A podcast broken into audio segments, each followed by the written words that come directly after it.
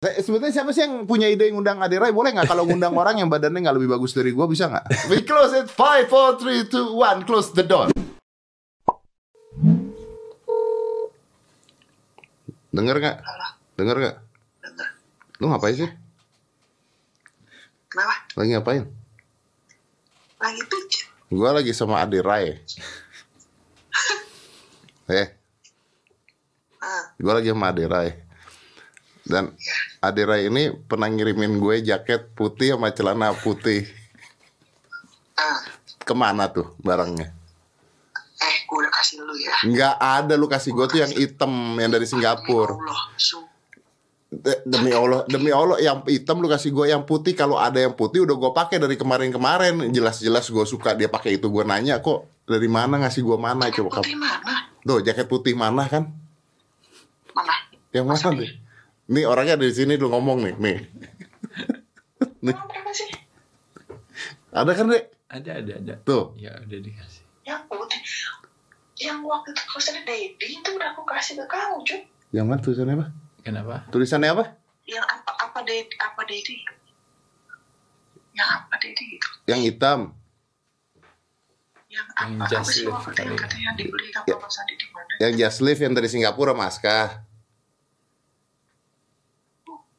Yang waktu itu ada tulisan uh, apa apa Dedi gitu. Oh ini nggak ada tulisannya.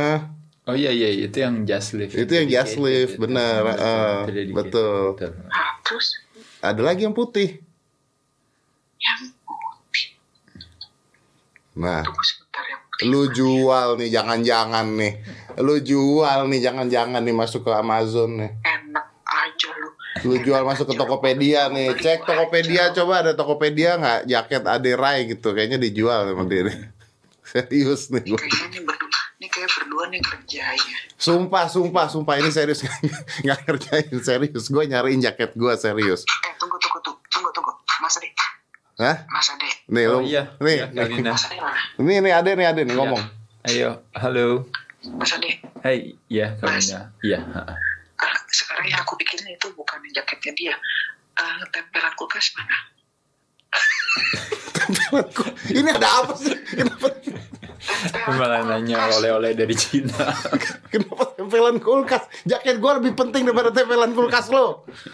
Nggak penting, udah banyak. Ya, serius lu, lu cari jaket eh, serius serius tuh gue itu lo Ade mau ngasih udah lama lo serius lo. Penting tuh buat gue. Ya? Hah? Nggak, itu nggak penting buat gua. Penting serius cari sampai ketemu ya gue gak mau tahu ya. Eh, Serius serius. Tempelan kulkas. Enggak ini kesian adenya gila lo orang udah bawa jaket dari mana juga dari luar negeri buat gue ah. Jaket yang mana sih? Ntar deh aku ingat-ingat dulu orang lagi mijet. Ini orang berdua nggak bisa banget ya orang tenang lagi mijet. Ini kayaknya gambar gambar lu kayaknya jaket putih nih gambar. Ini kayaknya gambar lu punya profil jaket putih Under Armour deh.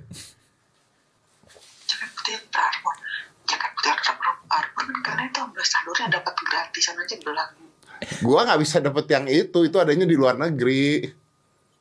kan dikasih. Iya makanya waktu itu ada yang ngasih gue. Ah udah, cari pokoknya jaket putih kan Ya, nggak pernah ada. Nggak nggak nggak. Serius ada. Lu jangan bercanda lu. Serius ada. Itu udah dua bulan loh. oh bodoh amat. Orang aku mau lebih penting tempelan kulkas. Wah sakit nih perempuan. Udah matiin.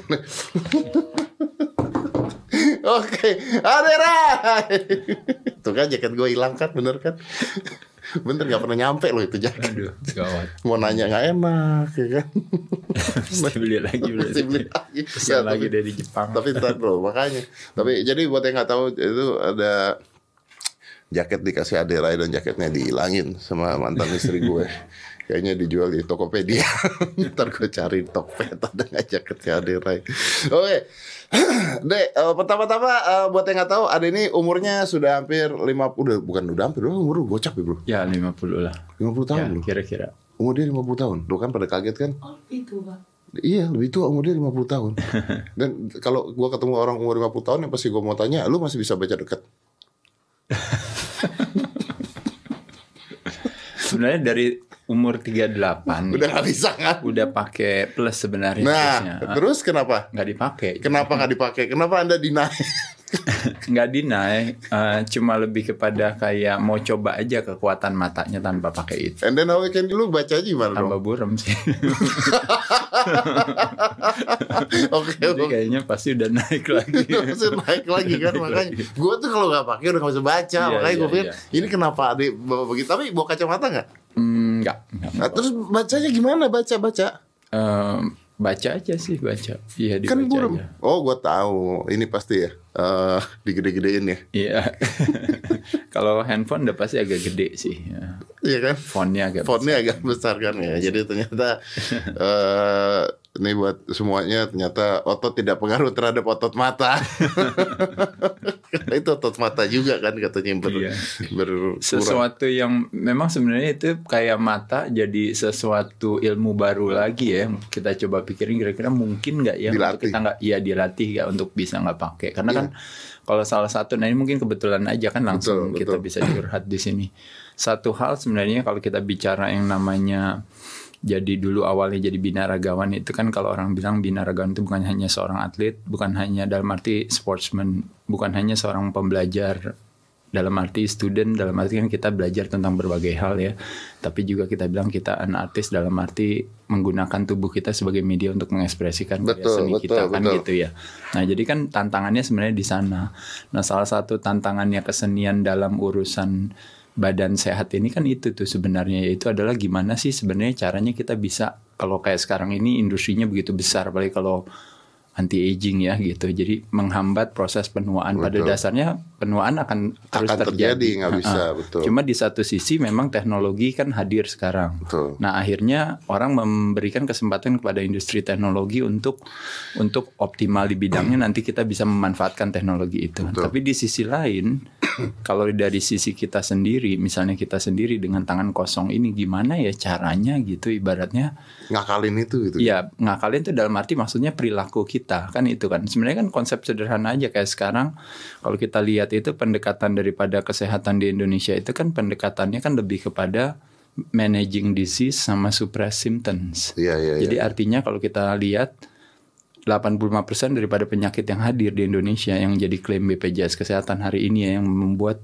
negara jadi defisit luar biasa itu kan 85% penyakitnya karena perilaku diabetes, Diabetes hipertensi, tipe 2, ya hipertensi, semua ya, ya, ya, kayak ya. jantung, lalu Betul. stroke, lalu yang lain-lainnya itu semua hampir disebabkan jadi terjadi gaya sebuah hidup Iya, jadi ter- terjadi sebuah pergeseran dari penyakit-penyakit infeksi ringan sekarang mengarah kepada penyakit-penyakit yang itu tadi yang disebut dengan penyakit tidak menular atau Ya, penyakit ya. degeneratif Penyakit atau chronic sendiri. disease ya atau sekarang namanya itu non communicable disease gitu ya.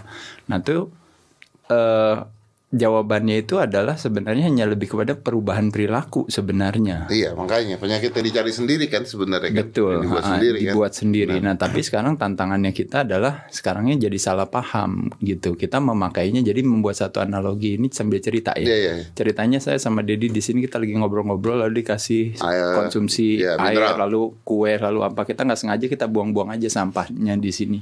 Ini kelar selesai kita buang sampahnya. Nggak berapa lama akhirnya di ruangan ini akhirnya jadi tercium bau sampah itu. Iya, iya. Nah pertanyaannya dengan tanpa sengaja pola perilaku kita kan membuang sampah.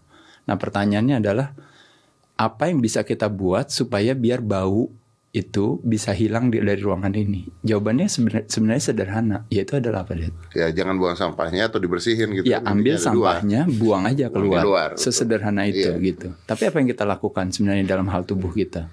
Jadi perilakunya kita buang sampah, tapi yang kita lakukan bukan membuang sampahnya, sampahnya didiamin di dalam, tapi kita ngapain? Beli obat Beli pewangi obat, ruangi, pewa- betul. pewangi, Pewangi ruangan. ruangan betul Obatnya habis, baunya tambah banyak, Iya, nyampur sama bau tambahin lagi, ruangan, tambahin penyakit lagi, Ah, benar. tambahkan dosisnya lagi, dan Ya, terakhirnya ya, akhirnya ya. terjadi yang namanya side effect daripada Obat penggunaan tersebut. obat pewangi. Akhirnya kitanya sesak napas di sini. Nah analoginya Ini persis- analogi terhadap kesehatan sebenarnya Iya, kan. betul. Ya kan? Lu makan junk food, makan makanan kotor contohnya seperti itu. betul, iya. Eh, Jadi ketika seseorang misalnya dia punya masalah dengan hipertensi, Ya, yang dilakukan adalah nyari obat untuk hipertensi. betul. Jadi dia bukan mengubah ya bukan mengubah hidupnya. perilakunya dengan pola makannya, tapi yang dilakukan adalah dia beli obat pewangi dalam hal Iya, ini iya. yaitu Iya, beli obat menurunkan, menurunkan tekanan darah. tekanan darah. Ketika dia diabetes, beli obat menurunkan Gula darah. Ketika kolesterolnya tinggi, beli obat buat kolesterol menurunkan benar, benar, kolesterol. benar, Ketika darahnya kental, dia beli pengencer darah dan sebagainya. Nah, Which is uh, everything of that have a side effect loh. Nah itu dia Ada tadi side side effect-nya. tadi kayak kita analoginya tadi akhirnya Iya, sampahnya tetap ada di sini tapi kita semprotin terus nambah. terakhirnya akhirnya kita sesak nafas di dalam Iya, ruangan ini. Nah maksudnya itu yang terjadi makanya penyakitnya akar permasalahannya tidak diselesaikan tapi yang kita lakukan hanya menekan gejala sama memanaging penyakitnya. Betul betul betul. Nah makanya kenapa nggak terjadi? Lu setuju nggak kalau dibilang bahwa sekarang itu eh, banyak eh, ahli dokter anti aging, hormonal and everything ya, yang mengatakan bahwa sekarang tuh penuaan itu sudah dianggap sebagai penyakit. Iya iya kan? Ya sebenarnya memang kalau orang kan bilang seperti itu seolah-olah. Jadi karena sebenarnya bukan penuaannya penyakit. Iya. Tapi seiring dengan kita usia tua, pada saat itu penyakit hadir. Tapi penyakit hadir itu adalah sebuah konsekuensi dari akumulasi investasi perilaku kita. Betul. Tapi maksudnya gue nggak larinya ke situ deh. Maksud gue begini, kalau misalnya orang kena eh, apa sih penyakit mematikan, cancer mematikan contohnya ya, diabetes bisa mematikan gitu ya. Nah, tua tuh kan bisa mematikan. Ya sebenarnya itu pemaknaan yang salah kan sebenarnya. mati. Nah, tapi maksudnya begini, justru akhirnya adalah sekarang kan keluar anti aging anti aging itu kan juga untuk mencegah hal tersebut. Nah Atau- justru itu sebenarnya ada industri yang berkepentingan kan di Iya, sana iya. kan industrinya itu membutuhkan itu gitu dalam arti bahwa orang tua tuh perlu itu gitu Perlu itu, seolah-olah betul, gitu. iya. Nah itu tadi yang maksudnya saya bilang sama Dedi dari awal. Jadi di satu memanage hal itu harusnya supaya tidak butuh itu gitu. sebenarnya bukan kayak gitu tapi kita bilang gini aja persis mirip kayak suplemen. Ingat gak zaman dulu kita dulu latihan bareng mungkin tahun 20 Iya, tahun yang 20 lalu. tahun. Eh, Anyway, ibaratnya gue latihan bareng sama Adirai eh, udah 20 tahunan, 20 tahunan. Cuman emang brengsek badan dia. Udahlah. Saya, sebetulnya siapa sih yang punya ide yang ngundang Adirai? Boleh nggak kalau ngundang orang yang badannya nggak lebih bagus dari gue bisa nggak?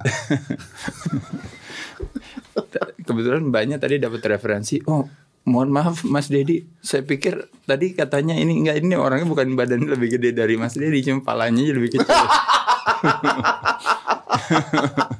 jadi, jadi sebenarnya udah masuk kriteria badan badan saya sebenarnya nggak lebih gede dari brother. Malah lebih kecil. Kepala lebih kecil aja kelihatan lebih gede. tadi, Enggak, tapi maksudnya waktu kita 20 tahun yang lalu kita bisa lihat ibaratnya kayak suplemen itu rasanya nggak enak. Sekali Iya. kita makan kadang-kadang kita mencret. Iya, benar, benar, benar, benar. Uh, laktos intoleran pada saat itu juga nggak ada. Nggak dipikirkan, nggak dipikirkan. dipikirkan. Lalu makan juga. Jadi teknologi suplementasi juga semakin hari semakin baik.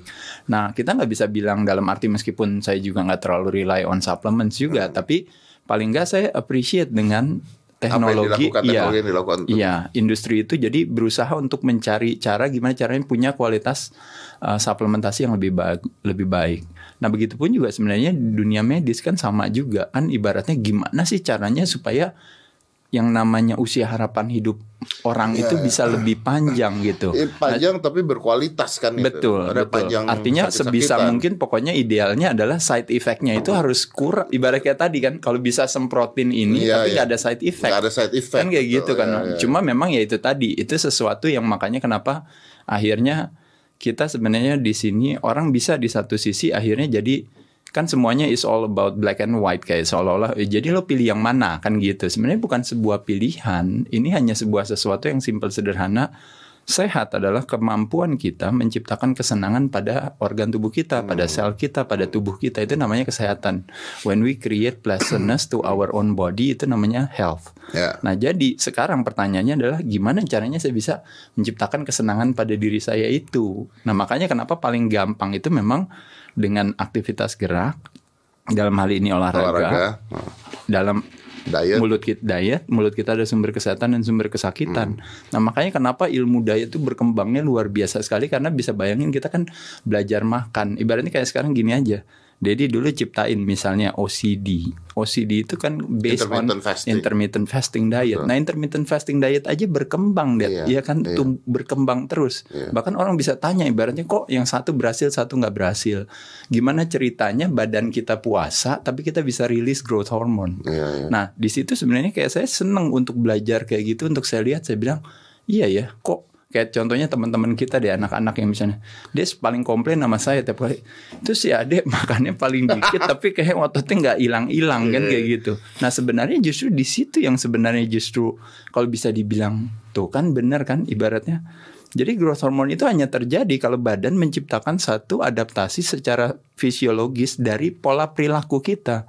Jadi kita mengajarkan badan kita untuk ber berrespons. Iya, iya, iya. Nah, contohnya misalnya kayak paling gampang sederhana misalnya. Kita yang gampang aja dulu intermittent fasting. Intermittent fasting sebenarnya semua orang melakukan intermittent Betul, fasting. betul, Jadi betul. sekarang kita makan, berarti artinya namanya feeding time. Betul. Sekarang kita nggak makan, namanya fasting time. Fasting time. Cuma bedanya ada orang, iya gue masalahnya fasting sama feeding time beda sejam. ya, kan jadi sejam-sejam gitu ya. Tapi kalau ini kan konsepnya kita mulai aja yang gampang 12 jam, 12 jam gitu. 12 jam paling gampang berarti kalau kita terakhir makan jam 9, jam 10 malam, berarti kita bilang oke kita makan baru pagi jam Betul. jam jam jam 9 atau ya. jam 10 Ya, pagi. ya. Nah, bayangkan kalau itu kita lakukan cuma satu hari, badan ngambek. Tapi kalau kita lakukan misalnya seminggu, sebulan, setahun, dua tahun, tiga tahun, pada saat itulah Adapt. kepalanya badan akan adapt. Makanya pada saat itulah makanya badannya akan menciptakan satu cara sendiri. Makanya kan konsep daripada growth hormone sendiri kan is a sparing muscle. Betul, betul. It's not a wasting muscle. Padahal kita nggak makan is a wasting muscle katanya Betul. katabolik Nah kan. makanya itu kan berubah berubah semua kan dan tadi kan uh, ada juga mengatakan bahwa lu makannya dikit katanya. Betul betul. Nah, orang- Sebenarnya bukan makannya dikit, tapi memang kebanyakan kita makannya kebanyakan gitu. Kayak contohnya, ya benar kan. Kayak contohnya misalnya paling gampang sederhana. Kebutuhan kita makan sehari Oke. hanya untuk sekedar hidup. Kalau kita membuat satu uh, contoh dari satu sih? sendok gula Iya, iya. misalnya satu sendok satu sendok teh gula kebutuhan kita paling banyak kira-kira 1 sampai 5 sendok teh tapi masyarakat Indonesia 31 sampai 50 sendok teh per Iya, hari iya, itu gila loh. artinya Itu karbohidratnya kebanyakan Iya, karena mereka mereka bahkan nggak sadar bahwa makanan-makanan yang mereka anggap tidak ada gulanya itu bergula semua. bergula gitu. semua is a hidden sugar iya, di hidden sugar mana-mana. yang ada di mana-mana dan and, and that's kill. Iya, di satu sisi dengan informasi ini orang bilang katanya Oh kan banyak gula kan berarti kan Berarti kalau bisa kita tutup mulut kita dari gula Itu satu cara Iya. Cara kedua adalah memilih sumber karbohidrat yang seratnya tinggi Yang Dalam arti tinggi. indeks glycemicsnya rendah Dan yang ketiga satu lagi sebenarnya yang orang lupa Nah ini yaitu adalah apa? Bakar gula Ya bakar gula dengan olahraga dan sebagainya. Nah bukan pertanyaannya adalah orang bilang bakar gula katanya dengan olahraga. Pertanyaannya olahraga apa? Kalau kita tanya lima jenis olahraga paling populer di Bintaro misalnya, semua jawabannya udah pasti kardio, kardio, Kardio, kardio, kardio, kardio. kardio. Bukan Nah sedangkan, nah bukan resistant training. Resistant training adalah aktivitas olahraga yang membakar gula paling banyak dalam waktu yang paling singkat. Nah itu yang makanya kenapa anak-anak fitness sebenarnya makanya memungkinkan dia untuk bisa makannya lebih banyak. Kenapa? Karena jawabannya simpel sederhana. Masukin tepung ke dalam mulut, dirubah jadi gula. Gula masuk ke dalam darah. Gula di dalam darah jadi meningkat. Ketika gula di dalam darah meningkat, badan membuat satu adaptasi secara fisiologis untuk membuat satu mekanisme pertahanan. Nggak boleh loh gulanya ketinggian di badan. Harus diturunin. Turuninnya normalnya berapa? 90 sampai 100 kira-kira miligram per desiliter darah. Nah, siapa yang mau turunin gula di dalam darah itu? Nah, di belakang dada kiri kita di belakang ada namanya pankreas merilis namanya hormon insulin. It's a storage hormone Iya, iya. yang ngambil kelebihan gula itu untuk ditaruh di mana? Ditaruh di sel di dalam tubuh kita. Tapi problemnya membuat satu penyederhanaan lagi. Kebutuhan selnya misalnya cuma 10, yang di Ya, bawah 100. 100, Nah, ya. sisanya 90 mau dibuang ke mana? Nah, makanya dibuang ke jaringan lemak. Terakhirnya yang disalahinnya adalah kan eh, s- eh, ototnya. Eh, yang disalahinnya adalah eh, gulanya. Nah, sekarang yang ingin mau saya sampaikan tuh sebenarnya konsepnya sederhana seperti ini. Kita anggap aja gini.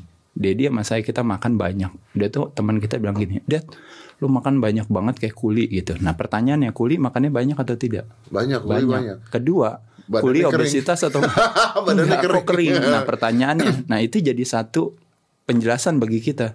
Gimana ya? Kok dia makannya banyak tapi kok badannya kering? Nah jawabannya adalah karena kuli melakukan aktivitas ngangkat-ngangkat. Nah hubungan aktivitas ngangkat-ngangkat itu dengan apa? Dengan sel otot rangka nah jadi di sini ternyata ketika kita berbicara insulin salah satu storage daripada gula itu paling banyak itu hadirnya itu paling banyak itu ada kan di liver sama di otot makanya disebut namanya liver glycogen sama muscle glycogen Iya, iya, iya. Nah masalahnya adalah kalau kalau liver kita nggak bisa gedein liver kan nggak ada orang ibaratnya kalau ditanya dia tuh lagi ngapain gue lagi gede- lagi latihan liver bentar ya biar gede dikit gitu kan nggak. Tapi saya bisa membesarkan masa, Masa otot, otot. saya dari Dedi dulu yang 10 tahun yang lalu sama yang sekarang masa ototnya pasti berbeda. Ya. Nah ketika masa ototnya berbeda membayangkan mobil itu ibarat cc. Jadi cc-nya itu kan tambah gede. Jadi bayangin dulu naik motornya, motornya cuma la- eh, 100 cc, 125 cc, sekarang 600 cc motornya. Diisi bensin 10 liter yang sama cuma dipanesin doang. Kok cepet habis sekarang? Jawabannya itu tadi. Ternyata kalau orang rajin melakukan aktivitas pengencangan otot, resistant training, nah pada saat itu artinya memungkinkan dia untuk punya jatah makan, gula yang lebih, lebih banyak. banyak, Nah ini ya. kita ngomongin tadi yang part yang nomor tiga tadi. Jadi pertama aktivitasnya kita latihan pengencangan otot. Satu, bakar gula. Kedua, setelah kita dia bakar gulanya, otot memiliki ada yang namanya afterburn effect kan. Iya, kita iya, iya. kita Ya, latihan betul, kan betul, otomatis kan Ah, membuat satu stres, rilis growth hormone ini apa. Nah pada saat itu Tidur aja bakar dia. Iya, badannya butuh gula juga Badan pada butuh gula. saat setelah latihan. Dan ketiga, ketika ototnya jadi, tangki gulanya menjadi lebih besar. Iya. Nah, jadi makanya kenapa sebenarnya latihan resistant training adalah salah satu aktivitas olahraga yang underrated. Iya. Nah, makanya orang akhirnya orang bilang, "Oh iya, saya udah lari. Saya udah lari, saya udah jalan kaki, saya udah pagi. Tiap hari saya udah olahraga. Oh, kenapa perut saya gemuk?" Kan gitu. Jawabannya simpel sederhana. Karena satu menit olahraga cuma bakar 5 kalori, satu menit kita makan kita masukin 500 Iya kalori. sama aja gitu dan bukan hanya itu loh gue tuh pernah ya ini pernah nih serius nih ngikut ada teman-teman naik sepeda lah gitu ya zaman dulu sepeda sepeda kan udah bangun suruh bangun jam 5 pagi gitu kan. Bangun jam 5 pagi naik sepedaan tuh habis su- subuh sholat subuh naik sepeda set gue ngikut tuh awal-awal. Gue jalan. Berapa? Eh, 20 kilometer. Tahu nggak berhentinya di mana? Tukang bubur. Iya. berhenti di tukang bubur sambil minum teh manis Iya. Eh, ya kan wah makan bubur ada yang nambah gitu kan udah gitu eh, jalan lagi pulang gue mikir brengsek gue bilang ini mah gue dikerjain gue bakar apaan dari tadi apa yang gue bakar sampai sana tukang bubur Sedangkan Sebenarnya ada kemajuan sih. Kalau dulu kan dari rumah langsung ke tukang Oh bubur. iya iya iya. Kalau Seenggaknya sekarang ada olahraganya. Iya iya benar-benar. Terlepas daripada ya itu tadi, makanya maksudnya di sini tuh adalah kayak efektivitas daripada Iya. apa yang kita lakukan tuh nggak optimal. Makanya kenapa yang saya bilang tuh sering kayak gini. Di satu sisi ketika kita sakit, waktu terjadi proses penyembuhan itu tuh kita detail. Contohnya misalnya, kalau sakit mesti ngapain katanya orang bilang? Katanya kamu mesti mengobati diri kamu. Hmm. Oh begitu ya? Ya oke. Jadi berarti saya mesti makan obat ya dok? Ya oke. Terima kasih. Sama dokter dipanggil, lo main terima kasih aja. Tahu gak? Dia Obatnya. tanya obatnya apa? Oh bukannya obat apa aja boleh dimakan ya dok? Ya enggak lah obat sesuai dengan sakitnya. Penyakitnya. Itu satu. Kedua, oh gitu ya dok? Iya makasih. Kita pulang dipanggil lagi sama dokternya, ditanya lagi. Udah tahu belum bagaimana penyajian cara minum obatnya seperti apa? Dosisnya udah tahu belum berapa? Makannya frekuensinya jadwalnya kapan udah tahu belum? Oh bukannya bisa kapan aja dan berapa banyak ya? Yang enggak semuanya ada detailnya. Oh begitu ya dok ya. Nah pada saat itu kita bisa lihat betapa upaya kita untuk melakukan yang namanya proses penyembuhan itu kita tuh detail banget. Nah pas sudah kelar, Mas Dedi makannya supaya biar sembuh ya. Ini udah makan obat ini apa gitu. Sama jangan lupa ya masih olahraga ya. Oh iya baik dok saya olahraga. Olahraganya. Pas giliran pas giliran keluar nggak dipanggil. Lalu loh kok Mas Dedi nggak pulang-pulang? Ya enggak dok, saya mau tanya olahraganya apa satu, kedua, repetisinya berapa, setnya berapa dok? Dia itu apa bedanya antara squat sama deadlift, compound movement sama eh, saya nggak ada ide sih. Tapi ya pokoknya olahraga aja deh. Nah konsep itulah yang sebenarnya itu bisa ditajamkan. Contoh di Indonesia makanya gerak germas ya gerakan masyarakat hidup sehat. Nah salah satunya adalah rajin berolahraga gitu. Tapi kan gitu. olahraganya Nah, tapi apa? olahraganya apa? Nah itu yang makanya sering akhirnya jadinya sekedarnya sering oh ya udah kadang-kadang akhirnya diadakan kelas salsa, zumba, kadang-kadang kelas aerobik bersama dan sebagainya. Di satu sisi baik bagus, tapi di sisi lain harus lebih detail persis seperti kayak kita mentackle masalah penyakit. Iya iya iya. Nah, jadi hal itu yang jadi tantangan ke depan juga sih. Ya memang sih bener sih Ya, memang orang sekarang ya ngelakuin olahraga tapi ya olahraganya apa mereka juga nggak ngerti dan kadang-kadang gitu-gitu mereka protes kenapa eh, olahraga tapi badan berat badan nggak turun-turun kan Ya, target mereka tadi. adalah menurunkan berat badan Betul. bahkan sekarang tuh banyak supra- eh, bukan suplemen banyak obat-obat eh, menurut gua penipuan ya yang turun berat badan berapa kilo dalam tahu dong itu kan. Ya mereka nggak ngerti yang dibuang air Nah, itu kan mereka nggak ngerti gitu. Iya. Turun 3 kilo dalam dua hari, apa amputasi ya, Pak? Dan yang mereka mau kan adalah turun berat badan. Itu kan target Ya, mereka. sebenarnya salah pahamnya di situ Nah, ya. itu itu yang dia. harus kita lakukan itu sebenarnya adalah perubahan komposisi tubuh. Betul. Nah, jadi komposisi tubuh kalau membayangkan ibaratnya ada otot, ada lemak, ada air, ada tulang, ada organ. Nah, itu sebenarnya membayangkan kalau tubuh kita kayak sebuah perusahaan, itu dia pemegang sahamnya tuh itu semua. Nah, problemnya adalah semakin kita tua sejak usia 30 tahun ke atas, kalau kita normal aja nih ya, itu si sahamnya si otot dia tuh udah mulai kurang satu persen tiap tahun dua persen tiga persen Kenapa ya jahat banget ya? Ya karena nggak dilatih kan Iya, nah, otot rangkanya. Iya. Nah ketika otot rangkanya itu berkurang setelah dia umurnya udah 50 tahun, turun 20 sampai 25 persen itu sahamnya. Ketika kita mengencangkan otot, yang terangsang kekuatannya kan tulang. Nah jadi bayangkan otot kita nggak dikencangkan dan ototnya berkurang, pada saat itulah terjadi tulangnya rapuh. Rapuh. Nah, ketika tulangnya rapuh, makanya geraknya kita lebih sedikit. Ketika geraknya lebih sedikit, pembakaran kalorinya lebih lambat. Ketika pembakaran kalorinya lebih lambat, Lemaknya kadar nambah. lemaknya lebih tambah. Nah, pada saat itulah seluruh klaim BPJS kesehatan semua hadir di sana. Hanya gara-gara apa? Gara-gara nggak latihan ototnya. Nah, hal itu yang tadinya makanya salah pahamnya di sana. Kalau kita bisa paham sedikit, jadi yang disebut dengan namanya kalau bisa orang bilang, oh orang tua itu asosiasinya tuh tulang kropos kan gitu kan sering.